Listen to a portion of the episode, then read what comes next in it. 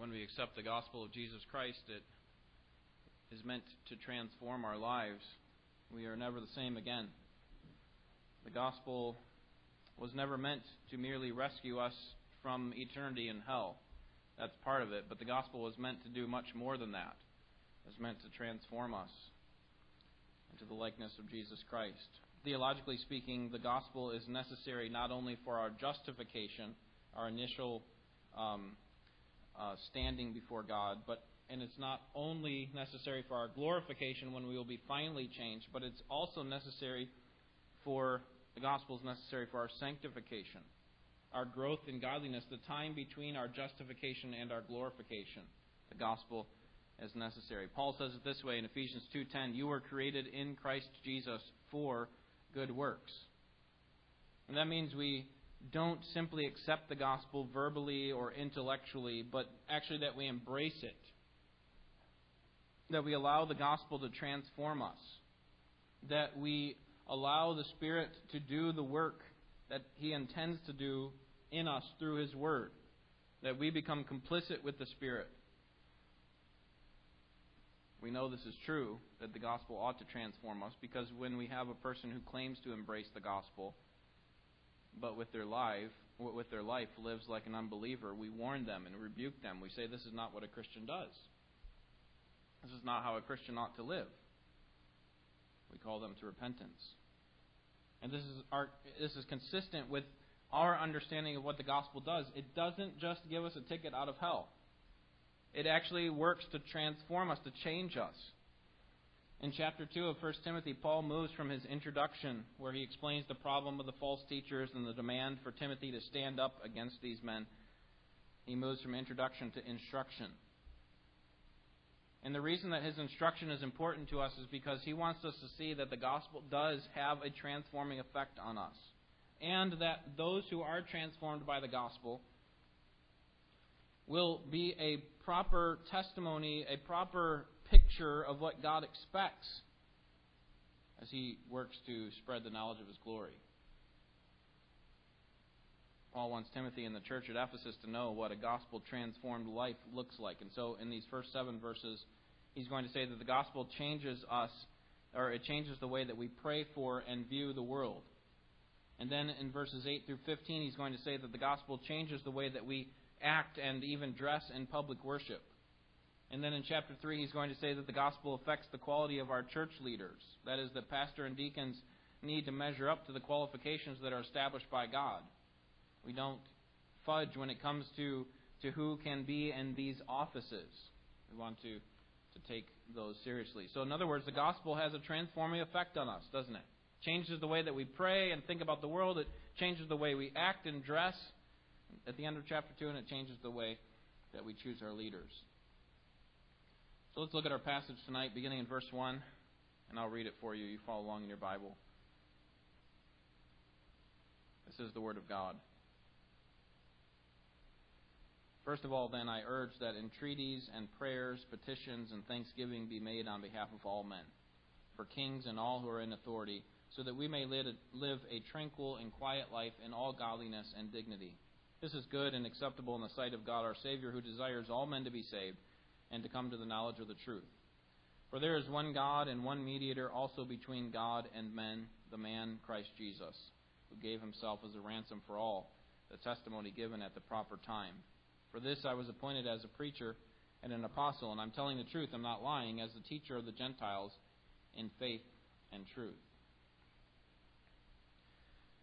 Paul here exhorts us exhorts Timothy and the church at Ephesus, and I think us by extension, that, that the church should publicly pray for the universal advance of the gospel. That our public praying ought to be in keeping with what our goal is as a church to see the gospel spread throughout the world. So in verses 1 through 2, Paul answers the question for what should we publicly pray? What should we pray about in church and in the nature of our prayer seen at the beginning of verse 1. He says, First of all, then. He moves now from the introduction, talk about the problem of the false teachers, now to the instruction. And the first instruction about godly living that he gives has to do with the prayer for the advancement of the church's global mission. And he uses the words, I urge, or the same words used in Romans 12:1. The same Greek words are translated, I urge, as we see in Romans 12, which in the King James is, I beseech you, right? In, in, in the New American Standard, I urge you, therefore, brethren, by the mercies of God. And so this serves as a commandment, a, an exhortation to Pastor Timothy. And Paul gives four words to describe what ought to be done in public worship, what ought to be done uh, when, when we come together. And these four words effectively sum up prayer. They're just multiple um, compiling synonyms. They're synonyms that just kind of um, come right on top of the other.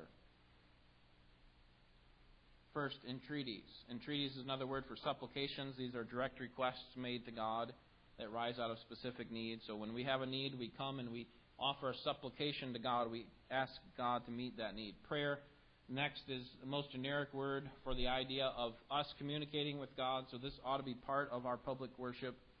Petitions is another word for intercessions, which is another just formal petitions, formal requests made to God, confident that He will hear us on the basis of Christ, our intercessor. And then finally, thanksgivings. And this kind of shows maybe not so much the content of our prayer, what we should ask for, but, but really the, um, the attitude of our praying. That when we pray, we pray with an attitude of, of thanksgiving, of gratitude. Psalm 100, verse 4, regularly comes to mind when I'm tempted to come to God with my list of requests and complaints. I like to get right to my list, what I have for you, God. But, but God is the King of the universe, and just like we would come to a king and first offer him praise and uh, so we ought to do for God because Psalm 104 says, Enter into his gates, not with complaints or requests, first of all, but first we should enter into his gates with thanksgiving and into his courts with praise. And so our, our prayers ought to begin with thanksgiving. They ought to be filled up with thanksgiving for what God has done. And so all these four kind of encapsulate what we ought to be doing as a church. That publicly there ought to be praying to God, that we ought to be offering our requests for specific needs, for general needs, thanksgivings. Um, we ought to intercede to God through Jesus Christ.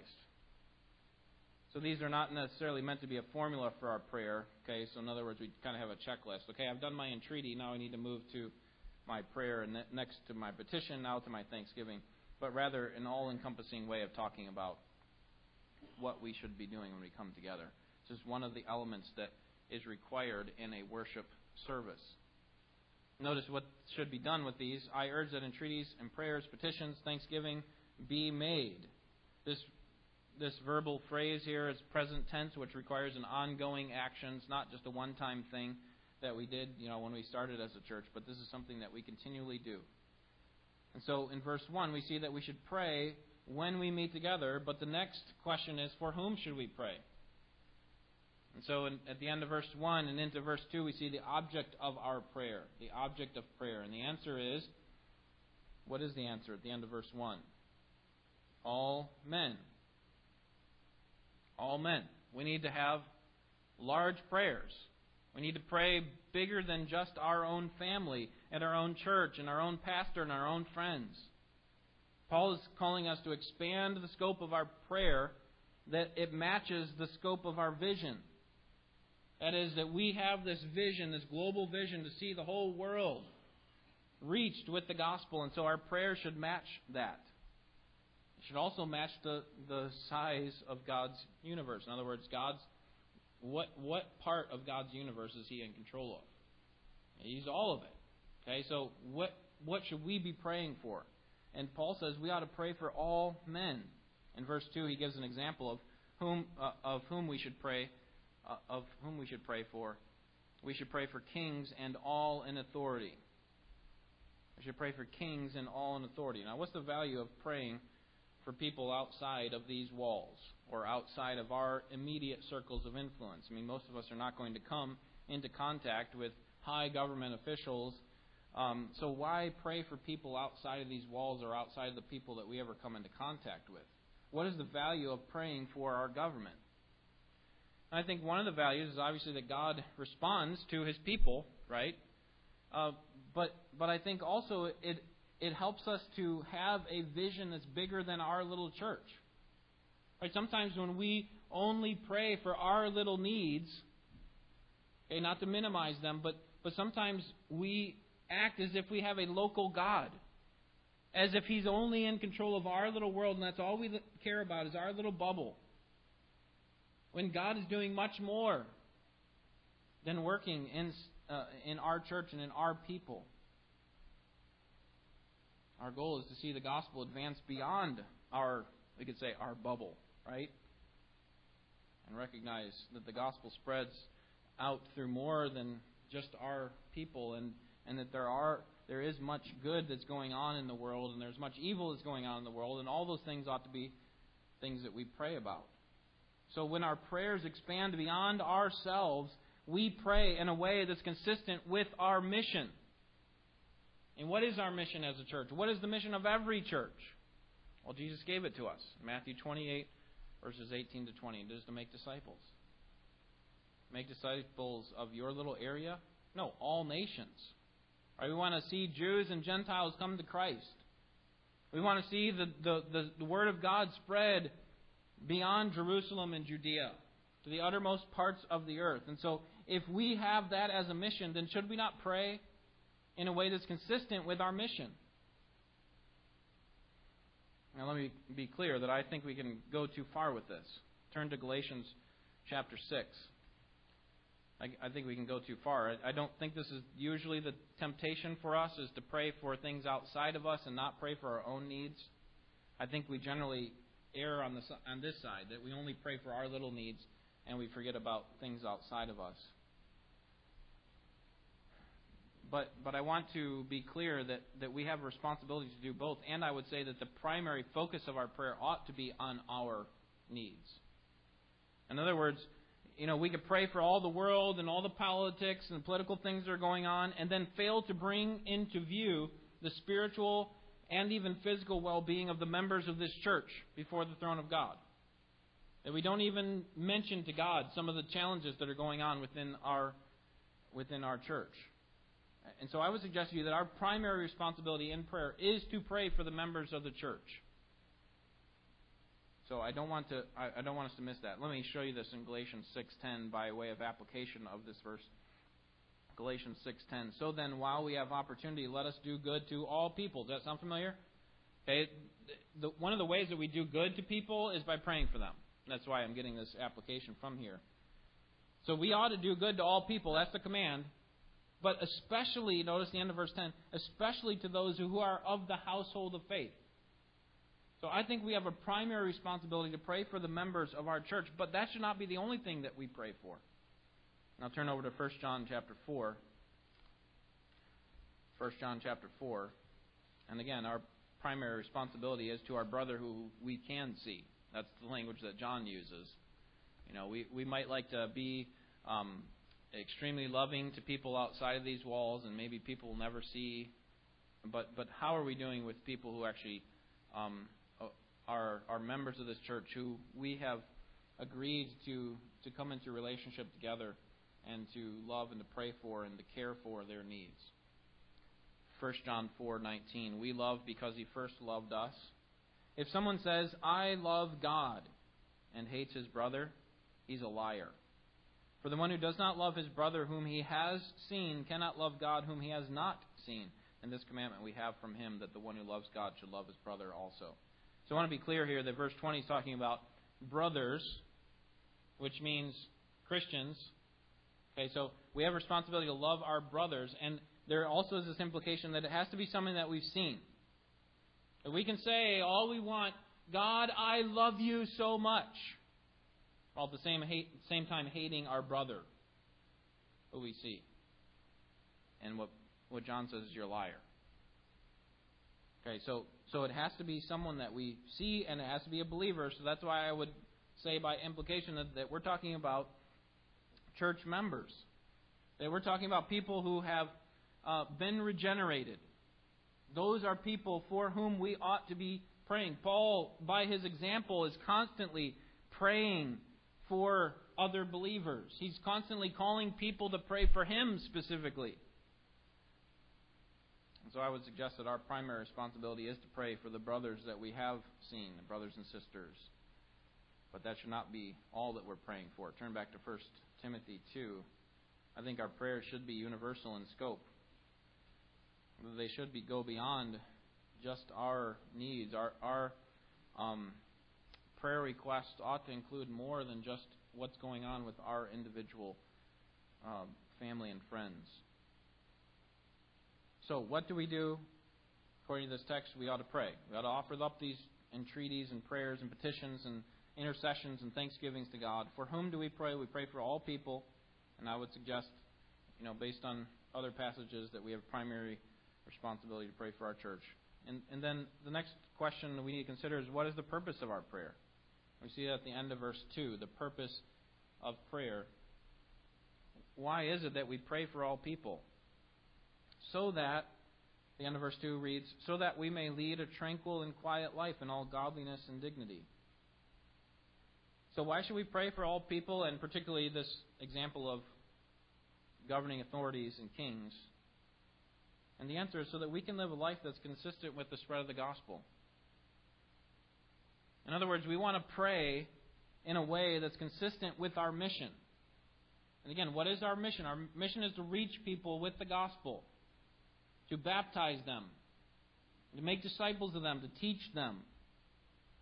And so Paul calls for us to pray in a way that would be consistent with that goal, that mission, that vision. Pray that you'll be able to live a quiet and tranquil life. The fact is that peace with our government is conducive to the spread of the gospel. Now, to be clear, the gospel can spread through the most oppressive governments. God will not um, suppress the spread of the gospel. In fact, sometimes the the persecution that happens in a particular government can actually cause the gospel to spread even more.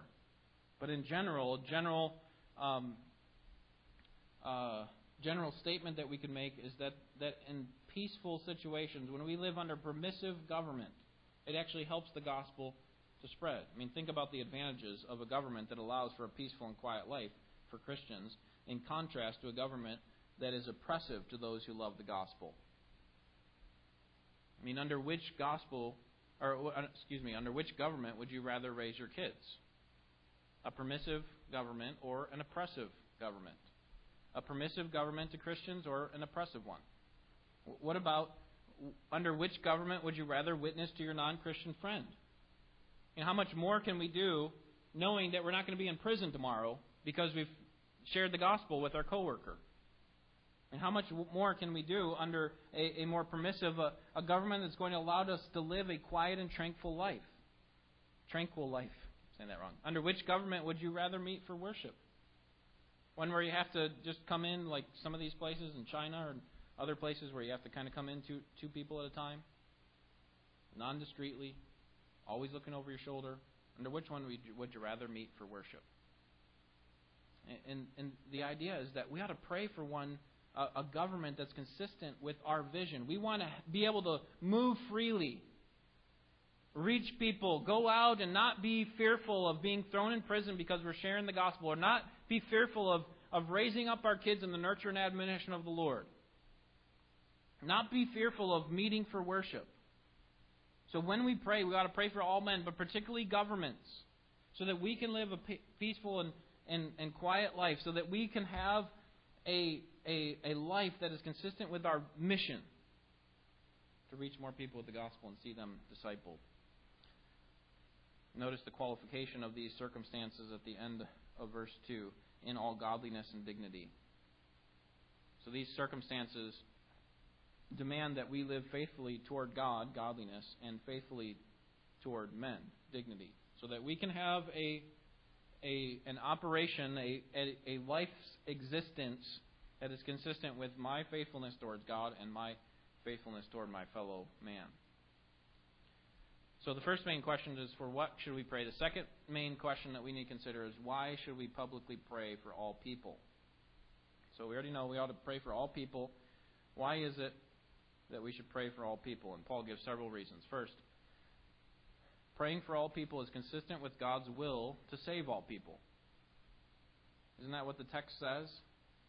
Verse 3 This is good and acceptable in the sight of God our Savior, who desires all men to be saved. So, publicly praying for the universal good of all people is, according to verse 3, is good. The universal well being, when we pray for the universal well being of all people, it is good and it's acceptable before God. Well, why is this? Why is this type of public prayer good and acceptable to God? And the answer is in verse 4 because God wants all people to be saved. You see that? In other words, when we pray in this way, we're praying in a way that's consistent with God's will. The question that comes up is what does the word all mean? Verse 4 Who desires all men to be saved?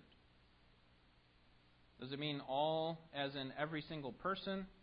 Or does it mean all as in every kind of person? Have you ever noticed in the bulletin that when we have an announcement for a fellowship lunch, one of the sentences read, All are welcome? Now, when that's written in there, do we mean that any person in the entire world can come? And we're going to take care of you. We're going to have enough food for you when you sit down for lunch. If we had 10,000 people here, would we be able to feed them enough chicken? Would we have enough chicken to go around? I don't think so. Right? So, so when we say all, we're not meaning all there, are we? We're meaning all who are reading this or all who are a part of this church, friends of this church. You're welcome to come. All who come on that day are welcome. And, and we use that word in our language in two different ways, just like um, they did in Greek. So we have to acknowledge that I think that there are two meanings of the word all. And this is true in Scripture as well. So what does Paul mean? Does he mean all without exception? Does he mean God desires every single person to be saved? Or does he mean that God desires that all kinds of people would be saved, all without distinction? Let's think about the context. What does the word all mean in verse 1? Right? That, that prayers be made on behalf of all men. Does, does, is Paul calling for us to pray for every single person in the world? Or do you think he's saying that you should pray for all kinds of people? And then he gives an example, like kings and authority. I would suggest that it's impossible for us to pray for every single person. So Paul is saying that we should pray for all kinds of people. So what about in verse 6? We have the use of the word all again, where it says that Christ gave himself as a ransom for all. Now let's think about this for a second because we, we, we need to think critically, not cynically, but critically about the text that we have before us. Sometimes we just um, loosely or, or carelessly just um, breeze over some of these things, but I think um, it's important to look at the details. Christ gave himself as a ransom for all. Now, what is a ransom? A ransom is a payment that's made for a, an individual so that they would be bought out of bondage. So let me ask you this question. When Christ died, did he purchase every single person's slavery from sin? In other words, are there any people who will spend eternity in hell?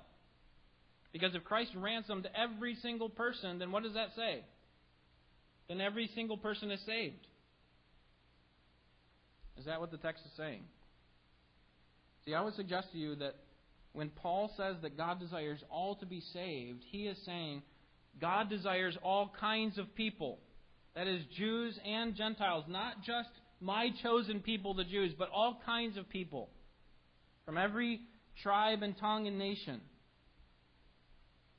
I recognize that godly people disagree with me on this interpretation, but, it, but it, if you take the three uses of all in this passage to mean every single person, then, then I would ask you if God desires for every single person to be saved, then why are they not saved? I mean, what, what is it? What's the disconnect between God's desire and what comes to fruition? And and um, and I, I think verse one also needs to be considered if, if you're going to take the opposing view. And again, I, I, I say good people, godly people disagree. Um, I, I, I can see the valid arguments on both sides, but I, I tend to believe that what God is doing here is He's saying that I desire that all kinds of people would be saved, and that Christ gave a ransom for all kinds of people, not every single person. Further evidence that God desire, God, um, God's desire is seen in the end goal of their salvation is that they would come to the knowledge of the truth. Notice the end of verse 4. So it's not only that he wants to see them saved, but he wants them to come to the knowledge of the truth. And my understanding is that that is talking about spiritual maturity. So not only an initial regeneration or justification where they are declared to be righteous, but also that they would come to the knowledge of the truth, that they would grow in their sanctification. So, whatever the case is, however you take this, this verse, what I think is clear is that our universal prayer must be consistent with God's desire. And God's desire is to see all people saved. So we ought to pray that way. We ought to pray for all kinds of people. Second universal prayer is consistent with sound doctrine. When we pray for more than just our people, we are being consistent with sound doctrine. Paul makes three observations that sound doctrine uh, about sound doctrine that make our praying consistent with what is true. First, the unity of God. He says there is one God. That is, each person of the Godhead is unified in purpose to see all kinds of people saved. It's not that God is warring with the Son or the Spirit as to who he desires to be saved or, or who he's working to save. But we have unity in the Godhead. And so when we pray in this way, we are consistent with the unity that's in the Godhead. We also are consistent with the mediation of Jesus Christ. Notice the next part of verse, verse um, 5. And one mediator between God and men, the man Christ Jesus. There's only one way to God, and it's through God the Son.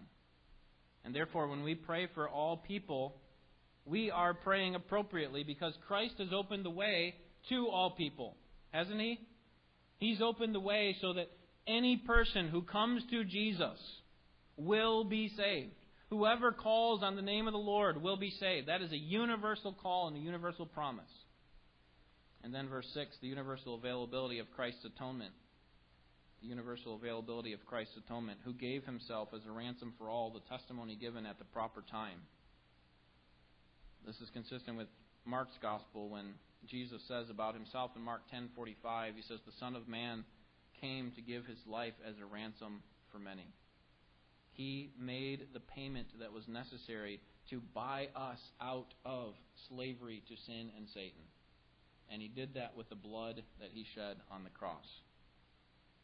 So when we pray for God to advance the mission of our church and the mission of all churches, we pray in a way that's consistent with what is true about God, that He is unified in the Godhead regarding His desire, that He has made the way possible for all to be saved through Jesus Christ, and that this atonement that Christ has made possible is available to any who will come to Him. Anyone who will come through Jesus Christ will be saved. So praying for all kinds of people is consistent first with God's will. Praying for all kinds of people is consistent with sound doctrine. And then thirdly, praying for all kinds of people is consistent with Paul's ministry in verse 7.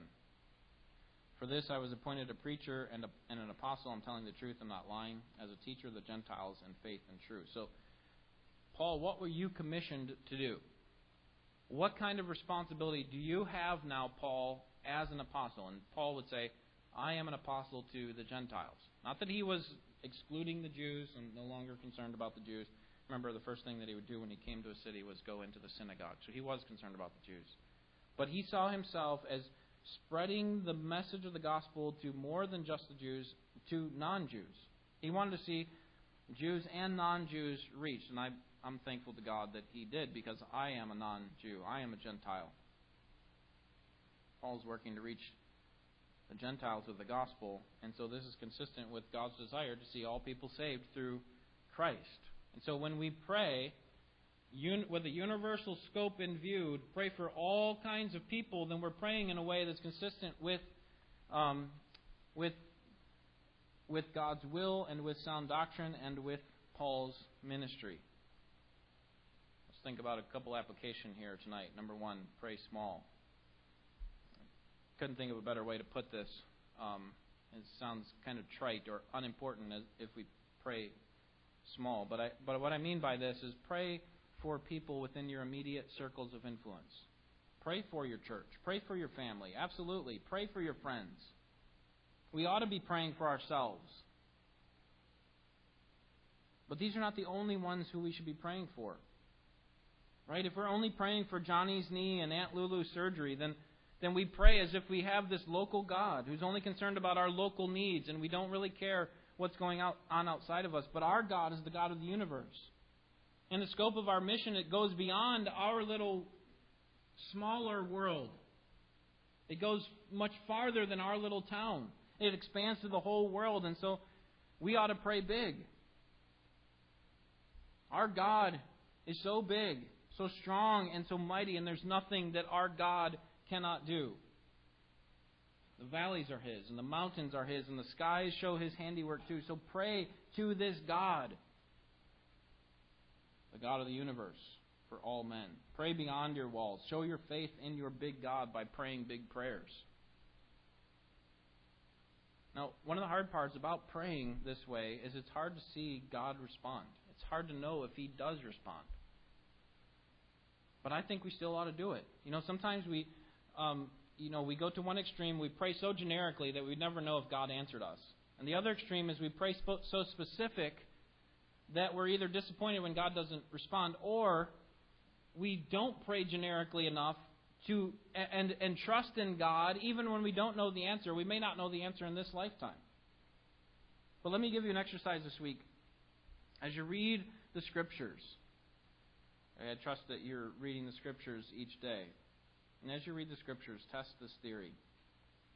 How is it, as you come to various passages on prayer, it's, it's almost inevitable that throughout a given week you'll come to a passage where one of the, the writers of Scripture or one of the characters in the story of Scripture is praying. So test this theory. How do believers in the Scriptures pray? Do they pray only for themselves, or do they pray big prayers? Do they pray beyond themselves? Let me just give you an example from the Lord's Prayer, or the disciples' prayer, the one where Peter said, Teach us to pray, Lord. How many of the Lord's how many of the elements of the Lord's Prayer have to do with the prayer's individual needs? Well, let's think about it together. Our Father who art in heaven, hallowed be your name. Anything about our individual needs there yet? Nothing. All big. That's a big prayer. Talking about the greatness of our God. He lives in heaven above. And his name is hallowed. It is holy. Okay, so so far nothing with regard to individual prayer. Your kingdom come. What's that prayer for? It's a prayer beyond not only our little space, our little town, but it's beyond our time. That your kingdom would come to earth, which is when? Still in the future. At least seven years away. When the kingdom will come.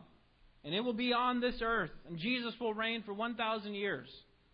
And then there will be an eternal kingdom to follow. We're praying for that day to come, are we not? That's a big prayer. And we'll see answered one day, but not in our lifetime. So far, nothing about our individual needs. How about the next line? Your will be done on earth as it is in heaven. Okay, so, God, what's going on in heaven? When you command that something is done in heaven, what happens? Delay? Disobedience? No, it gets done. So we pray, God, that the kind of response you get in heaven to your will would also be done on the earth because right now we and countless millions of other people are saying often to God, no. We know what you said, but no, we're not going to do it. We're, we're going to resist your will. So, God, would you cause how it operates in heaven to operate on earth? Now, that, there's some individual pray, you know, some individual part of our life that's connected to that. We want to see ourselves uh, submit to that. But in the larger sense, right, that's a huge prayer, isn't it? Praying that the whole world, God, would be obedient to you, that would be submissive to you. And we know that, that also is beyond us. It's coming at a different time. It's coming when the kingdom comes to the earth, especially the eternal kingdom. The next line does move to an immediate individual need, right? Give this give us this day our daily bread. So again, we don't miss these things, we don't ignore these things, we don't not pray for them. How foolish would we be to pray for just big things and not pray for small things. God calls us to do this. And then the next one, forgive us our debts as we forgive those who have sinned against us. Again, another immediate individual prayer. Lead us not into temptation, but deliver us from evil. Another one. And then the final line for yours is the kingdom and the power and the glory forever and ever. Amen. Kind of a larger prayer. But but can you can you do that exercise this week? As you just come across the prayer, it doesn't take a lot of work. Just kind of think through this idea. How do the do the people in Scripture pray to God?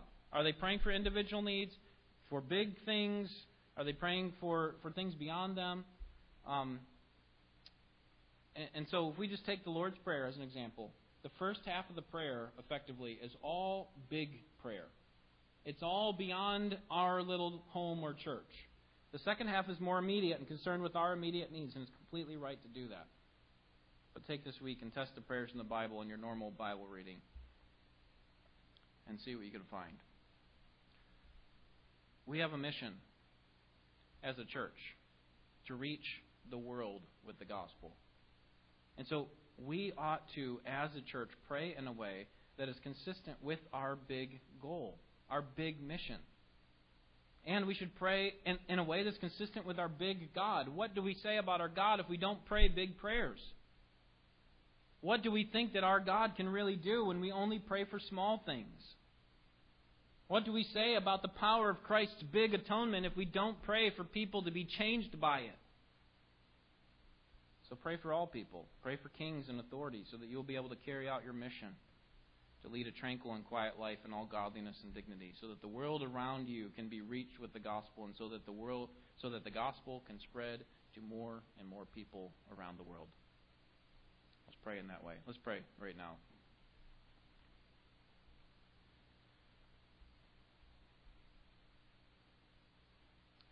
Father, we're thankful that you are a big God, so strong and so mighty. We've seen you work in powerful ways in biblical history, in our own history. We've seen you work through uh, the power of the gospel in our own lives and in lives around us. We've seen you work the power of the gospel in lives outside of us, outside of our immediate circles of influence. We've also seen you work in big and powerful ways through our missionaries and through other missionaries around the world who spread the fame of your name to more and more people. We're seeing the gospel infiltrate more and more tribes, peoples, and tongues and nations. And we know that, that it will completely infiltrate all of them because there's coming a day when there will be people from every tribe and kindred and tongue and nation who will worship Christ together with us, with the Jews, and we will sing praises to our great Savior. And Lord, we, we don't want to ignore the individual needs and the great spiritual warfare that our individual members and friends are involved in. And so we want to pray for those things. But Lord, we don't want to see you as a local and small God. We want to see you as you are, a big God who's in charge of all the universe has control over all things. So we pray, we pray big. We pray that you would advance the mission of the gospel beyond this church through our missionaries and through other churches and through other missionaries that we don't support. And, and we pray that the gospel would spread to more and more people. We pray for our government that, that you would allow us to be able to live peaceful and quiet lives so that we could be able to see the advance of this mission go on and on. We're thankful for the example of Timothy and the, the church at Ephesus who desired to see the same thing. And we pray that you would help us to be more faithful in the way that we pray individually and as a church. May we trust in you and not be found um, rebellious or distrusting. Help us to know you more, we pray in Jesus' name. Amen.